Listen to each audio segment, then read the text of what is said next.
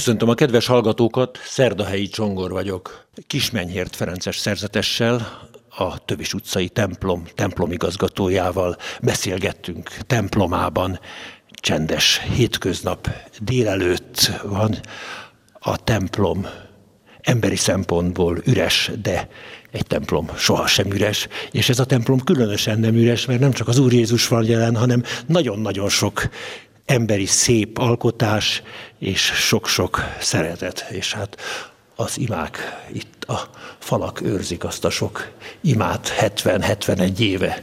Itt a Kapisztrán Szent János nagyon szép főoltárképe, falfestménye előtt állunk.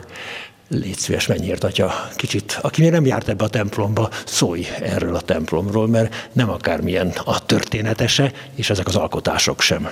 Hadd ragadjam meg az alkalmat, hogy megköszönjem mindenek előtt Félix atyának, hogy egy gyönyörű, szép állapotban levő templomot, jó állapotban levő templomi közösséget vehettem át tőle 2014-ben, egy Ferences templomban vagyunk, tehát a főoltár képen Kapisztrán Szent Jánost látjuk, akinek a történetét nyilván magyar embernek illik ismernie a Nándor Fehérvári diadal révén, ami számomra itt egy egészen speciális kis szempont, hogy közel 70 éves volt Kapisztrán Szent János, amikor ezt az életművet, mint egy fölmutatta Európának. Hát én 67 éves vagyok, most mindig egy kicsit itt el vagyok keseredve, hogy hol van az én életművem még az övéhez képest, de hát van köztünk más rokonság is, hogy őt éppen 500 éve szentelték pappá, engem pedig 40 éve könyörgök, hogy segítsen. A freskó alkotójának a nevét, és az évszámot látom. Kontuli Béla alkotása ez a freskó, és hát ugye ez akkor, amikor 49-ben felszentelték a templomot, akkorra készült el. És hát gondoljunk bele, hogy 1950-ben milyen vészterhes idők voltak Magyarországon, és szinte csoda, hogy akkor megépülhetett ez a templom, és ilyen alkotások készülhettek. Igen, hát mikor templomot látogató hívek jönnek, mondják, hogy igen, 49-be. Mondom, igen, 49-be, szinte csoda folytán akkor engedélyezték még ennek a templomnak, új templomnak a fölépítését. Hát sajnos akkor a kolostorét már nem. Van egy olyan pici részlet ennek a freskónak, amelyhez egy talán legendás történet fűződik, vagy Rónai Lászlótól, vagy Félix atyától hallottam, nem tudom, hogy így van-e. Az előtérben áll Kapisztrán Szent János, és hát a Nándorfehérvári vár és a Duna hadihajókkal nagyon szép távlatot ad a képnek, és hát van egy, a templomnak egy bástyája, ahol egy bitó van, és azon az áruló fityeg, egy pici kis 5 centis alak messziről alig lehet észrevenni, innen látható. Na most úgy hallottam, hogy Kontuli Béla az akkor regnáló kommunista pártvezért függesztette oda föl gondolatban, vagy konkrétan is. Hát amikor ide jönnek idősebb templom látogatók, akikhez az 56-os forradalom az közel van, meg az 50-es éveknek a e, nyomorult, megalázó helyzete a magyar társadalommal, akkor mindig azt kérdezik először, hogy állítólag ezen a képen az is rajta van, ahogyan föl van akasztva Rákosi Mátyás.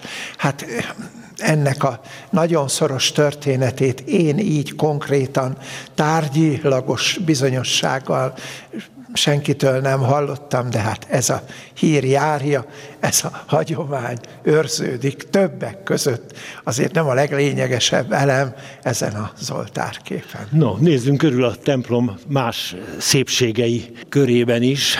1900 49-50-ben születtek az alkotások nagy része, ugye? Vagy utána vannak Igen. későbbiek is? Az az összefoglaló, tudnivaló ezekről a freskókról, hogy a római iskolának a képviselői festették ezeket a képeket, Jegesernő, aztán a Buzabarna, és hát még több ilyen, akkor egy közösségbe, egy művészi csoportba integrált festőknek az alkotásai vannak Igen. itt. Tehát így ez, mint egy egységesíti is a templomnak a belső terét. Hát Kontuli is közéig tartozott, és Molnár C. Pál is talán a leghíresebb. Igen, a Molnár C. Pál kép az itt van éppen előttünk, az Alverna, tehát a Szent Ferenc atyánk stigmatizációjának a képe, de összességében azért, hát egy Ferences templomban vagyunk, tehát nyilván alapvetően a szentek,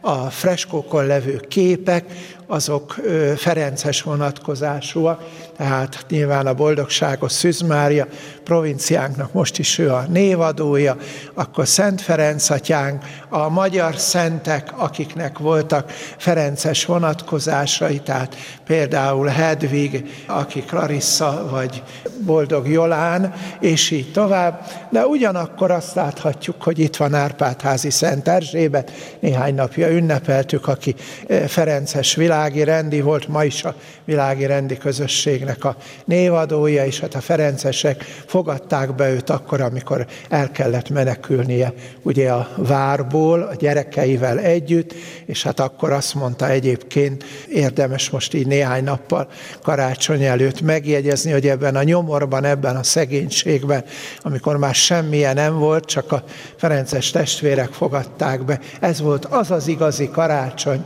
amikor a szegénysége a világra született Krisztus szegénységéhez közel volt. És aztán az eukarisztia szentje, eukarisztus kongresszusra készülve különösen fontos a Ferences szentek között Szent Paszkál. Szent Paszkál, igen, ebben a templomban, itt éppen középtájt látjuk Szent Paszkálnak a, az eukarisztiával ábrázolt, imádságos jelenlétet idéző képét, nyilván egy picit arra tanít bennünket, látjuk őt magát, a szentet, előtte az eukarisztiát, és azt, hogy az eukarisztia a közeli templomból egy ilyen fény sugárban látható, azt jelenti, hogy a templomtól távolabb is éppen az eukarisztia vétele által megőrizhetjük a Krisztushoz közeli imádságos életünket.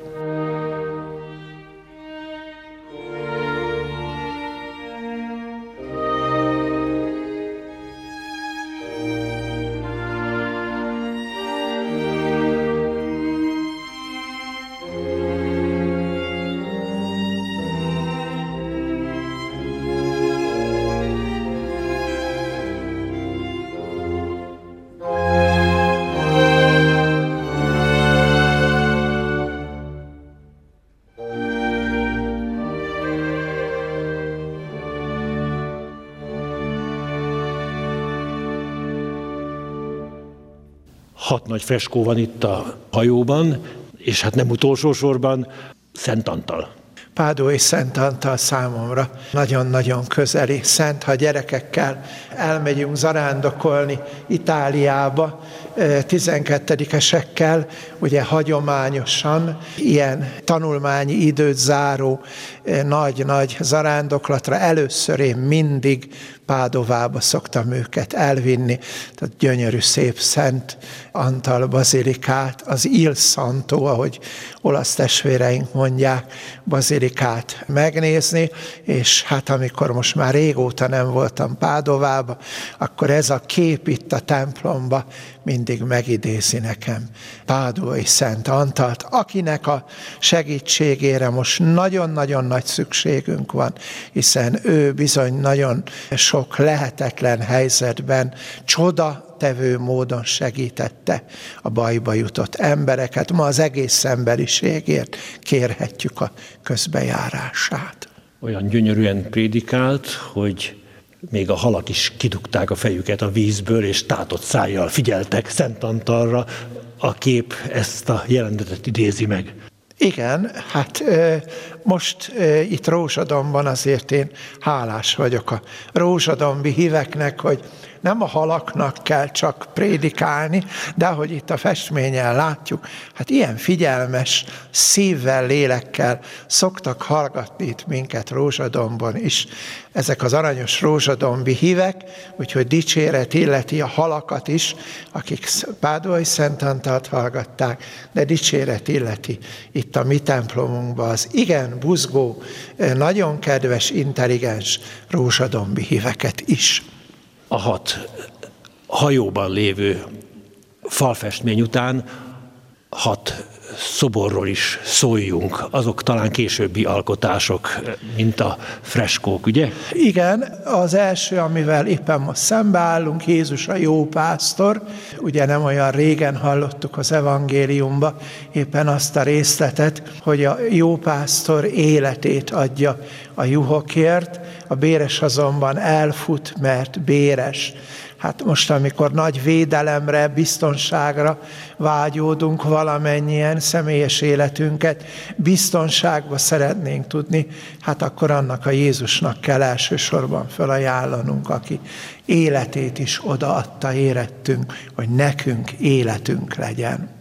Úgy tűnik nekem, hogy egy alkotótól van az összes szobor, mind a hat talán. Én úgy tudom, hogy nem. Most ö, nem vagyok ennyire fit, és nem vagyok kész, hogy melyik szobor kinek az alkotása, de hát azért itt érdekes a válogatás, mert Kortonai Szent Margit következik ezután, aki éppen ott Assisihez nem messze Kortona városának volt a lakója, és tudjuk, hogy a nagy bűnbánó, a nagy megtérő szentek közül való. A kutyust azt azért ábrázolják ott, nem azért, mert én nagyon szeretem a kutyát, hanem azért, mert állítólag, amikor a igen bűnös kapcsolatuk végén a kedvesének a holtestét meglelte, akkor éppen nagy kutyus vezette őt, a, elhunytnak a kutyája oda, és akkor látva, hogy mivé lesz az emberi test, akkor nagyon megdöbbent, megrettent, és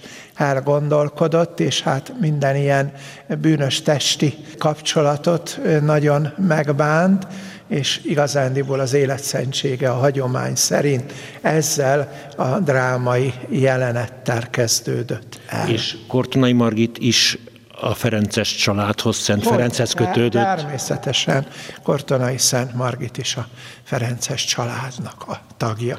És hát ebbe a templomba, ha a gubiai farkas nincs is ábrázolva, de sok állatábrázolást látok, itt Margitnál említettük a kutyát, a jópásztornál ott a bárány, és akkor itt Szent Erzsébetnél is csaholnak a kutyák Szent Erzsébet és a gyerekek körül. Nagyon kedves, mozgalmas jelenetek. De egy újabb szobrot látok, Tizedik Szent Pius pápa, ugye a nagy megújító, a nagy hitvédőnek a szobra következik. Tizedik Szent Pius pápa kiemelkedő alakja az egyház történelmének, és nyilván itt éppen ez a válogatás az érdekes, hogy a templom nem túl sok, hat darab szobra, az mégis valahogy igyekszik összefoglalni azt, hogy hányféle foglalkozás, hivatásból mondjuk ki mindegyikből szenté válhat az ember. Hát nyilván most már, amikor van Szent második János Pál pápa, Szent hatodik Pál pápa, Szent 23. János pápa, hát akkor nyilván itt azért jó, hogy van egy Szent pápa is. Igen, a 20. századi pápák közül sokan oltára lettek emelve.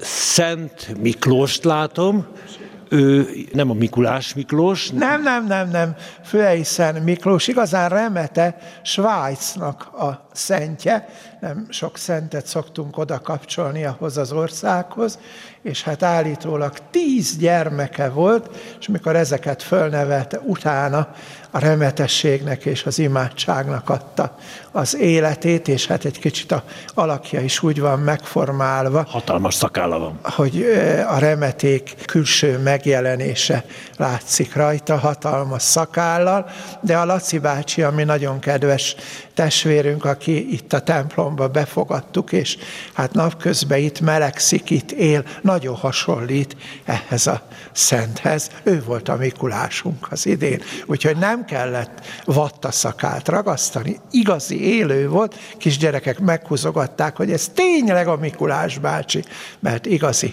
fehér szakálla van. Nagyon érdekes, és jó is, hogy ezt említetted, mennyiért, atya, mert vasárnap délután erre sétáltam, és benéztem a templom előterébe, be lehetett jönni, és a rács előtti padon üldögélt egy ilyen csöves, és itt eszegetett éppen, és, és, és, de egy imádságos, kedves jelenség volt, néhány szót váltottam vele, tehát egyrészt segíted, amennyire tudod őt, másrészt azért jó, hogyha van, aki itt a templom körül figyel, hogy rossz szándékú emberek ne térjenek ide be, vagy ne kísérletezzenek vele, tehát ő a ti koldusotok, ugye?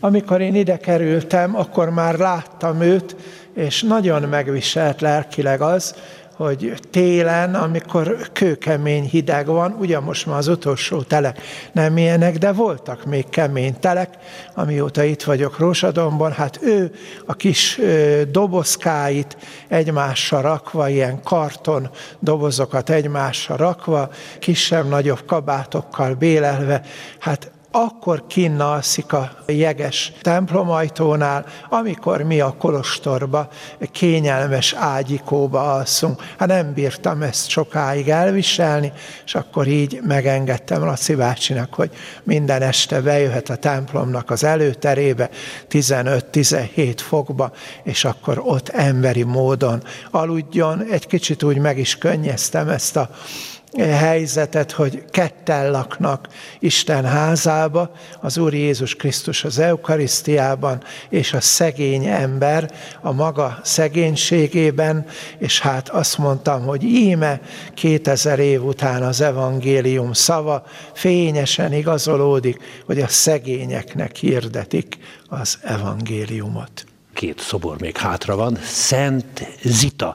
Annyit én nem tudom, ki volt Szent Zita, de azt tudom, hogy a Cselédlányok Egyesületét Szent Zita egyletnek vagy egyesületnek hívták 1946 előtt, tehát amíg föl nem oszlatták a katolikus hitbuzgalmi egyesületeket, tehát Szent Zita. Tudjuk, jómódú emberek élnek itt a templom közvetlen környezetében, és ezért valamiféleképpen jó ötletnek tartom azt, hogy elődeink, templomépítő elődeink egy dolgos parasztlányt tettek, állítottak ide, akinek az életszentsége a mindennapi kétkezi legegyszerűbb munkákból tevődik össze. A mai emberi élet, amelyik itt a városban már nem nagyon látja azt a kétkezi munkát, amiből a zöldség, gyümölcs, búza, kenyér, mindennapi étel, italok előkerülnek az asztalunkra,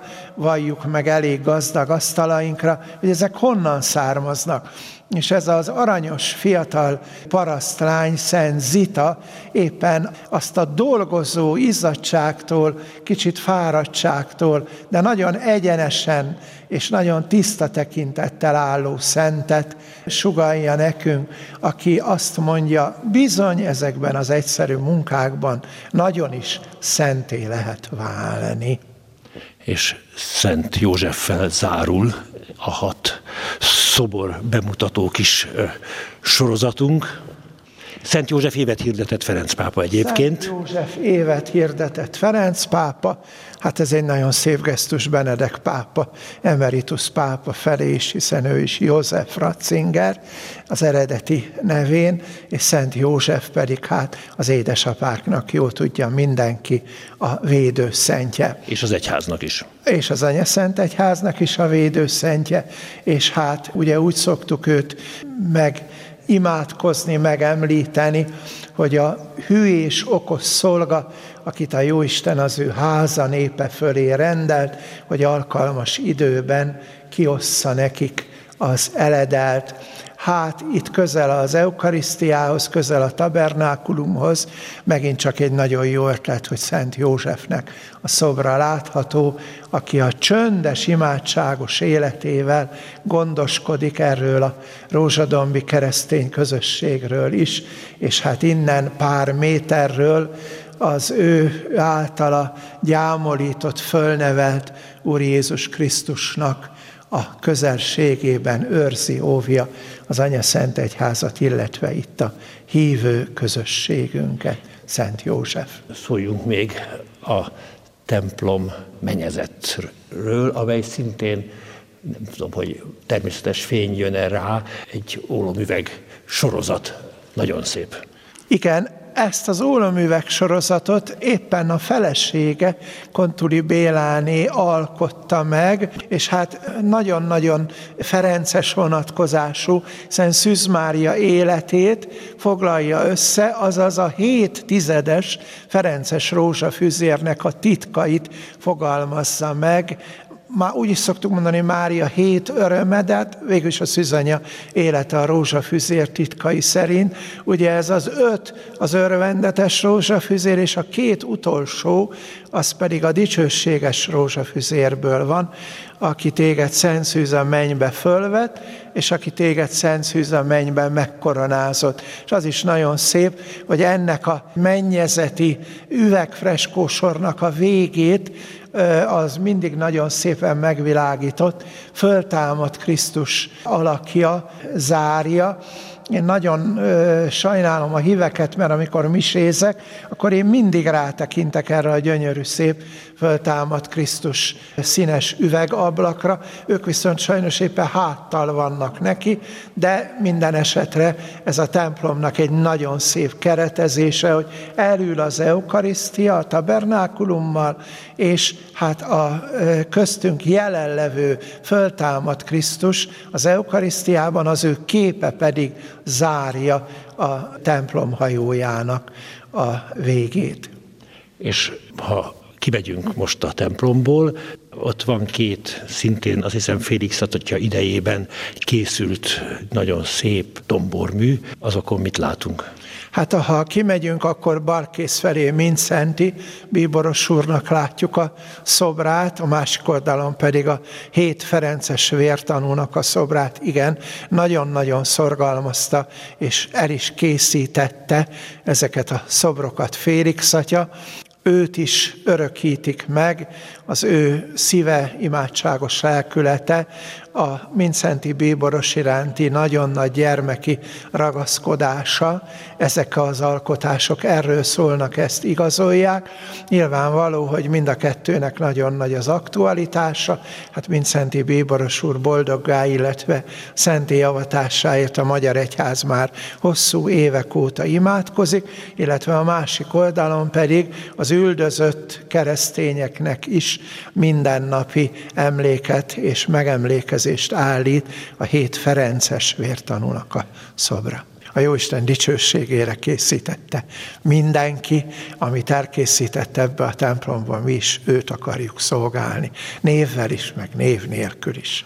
A Tövis utcai Kapisztrán Szent Jánosnak dedikált templom értékeiről beszélgettünk Kismenyhért Ferences szerzvessel, Szentendrei gimnáziumi tanárral, templomigazgatóval. Köszönöm a hallgatók figyelmét, Keceli Zsuzsa zenei szerkesztő nevében is búcsúzik a szerkesztő, Szerdahelyi Csongor.